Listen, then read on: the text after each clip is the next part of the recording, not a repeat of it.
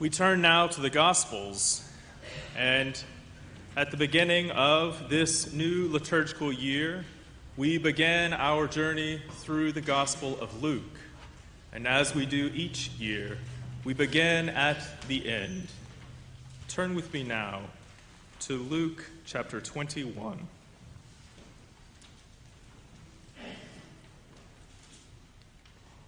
There will be signs in the sun, the moon, and the stars, and on the earth distress among nations confused by the roaring of the sea and the waves. People will faint from fear and foreboding of what is coming upon the world, for the powers of the heavens will be shaken. Then, they will see the Son of Man coming in a cloud with power and great glory.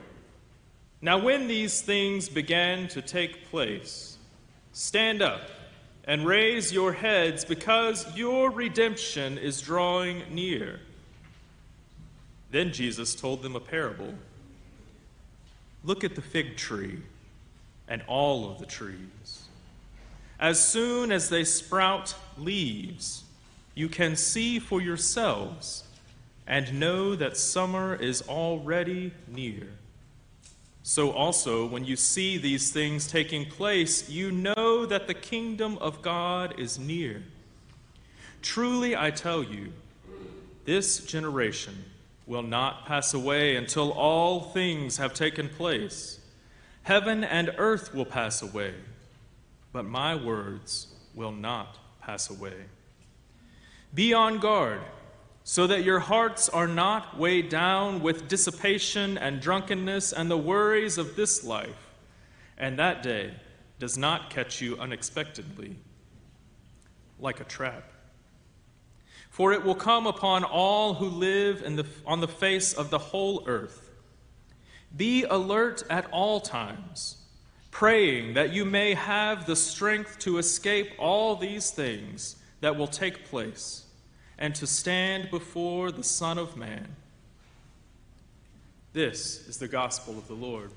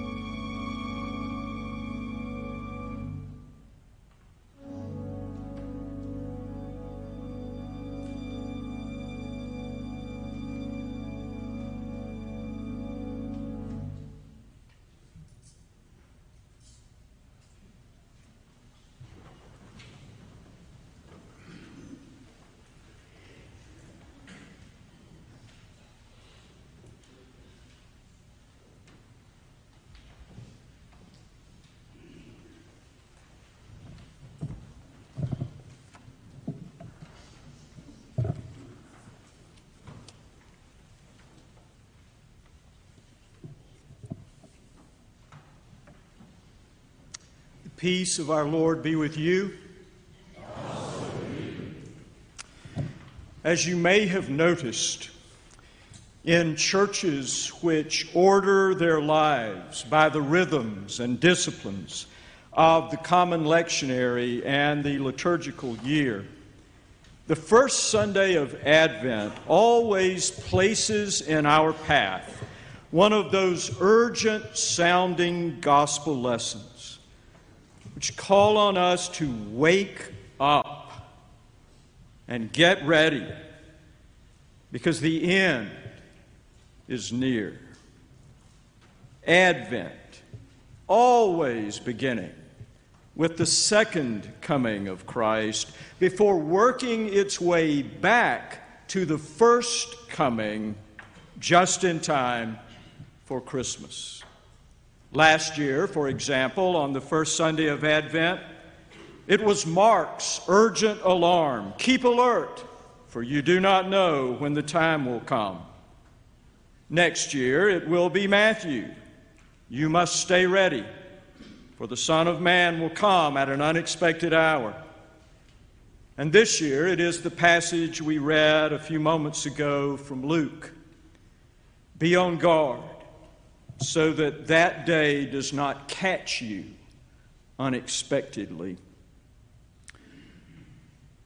Whatever those words of warning may have meant to those who first heard them, they have become, across the Christian centuries, Advent's annual admonition for us to wake up and stay ready. Our annual Advent reminder to live whatever is left of our lives as deeply, fully, and faithfully as we can because we do not have forever. Someday is going to be the last day, and it will happen in our generation. Because it does happen in every generation. Because even if Christ does not come, we will go. To wake up to that truth is not morbid or depressing, to the contrary. While I cannot speak for you, there is in my own experience nothing that is more life giving than to come to know at the center of your soul that someday is going to be the last day. And as far as we know, we're not going to get to come back around, do this over, and do it differently next time. I think it would be a great relief to believe that we could. Oh, I'd give anything to think I could come back around, do this over, and get it right next time. But as far as we know, this is it. Someday, we're all going to be a picture in a frame and a story at a Thanksgiving. Someday is going to be the last day. To believe that, to finally hear it and know it at the center of your soul, children of God, is finally to come alive.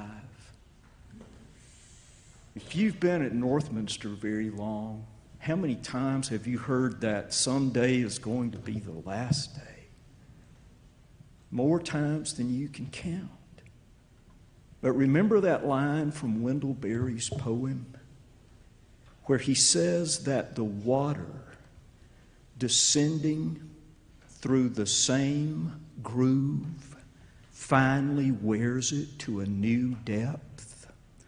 The same old water running through the same old groove in the same old rock finally wears it to a new depth. The same is so with the truth. One of these days, might not be today, but one of these days, you will hear it said that someday is going to be the last day. And that same old water running through that same old groove will wear to a new depth, and then you will say to yourself, Someday is going to be the last day. And while I not, might not be able to live each day as though that day was going to be the last day, because who can sustain that level of intensity? Nobody. I can at least begin to live each day as though someday is going to be the last day.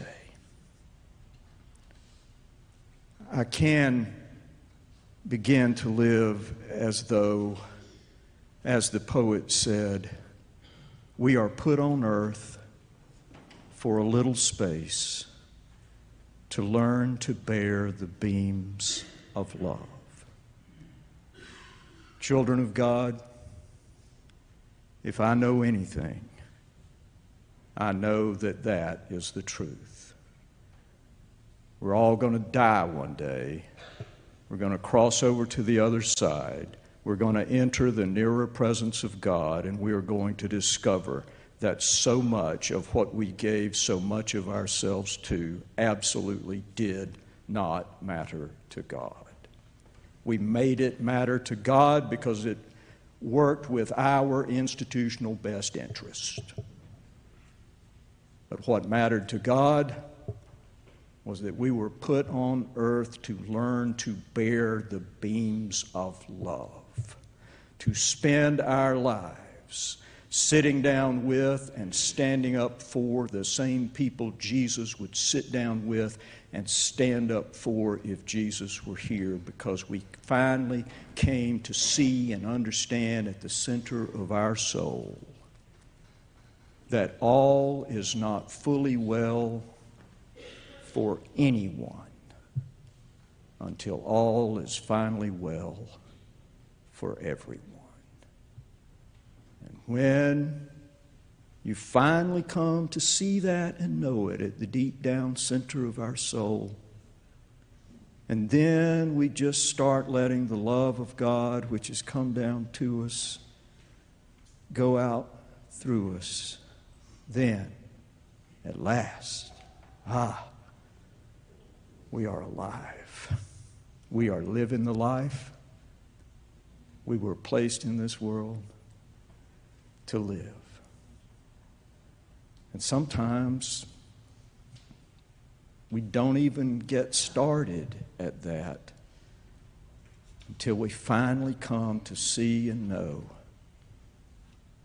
at the center of our soul that someday is going to be the last day for all of us. Either Christ will come or we will go. Amen.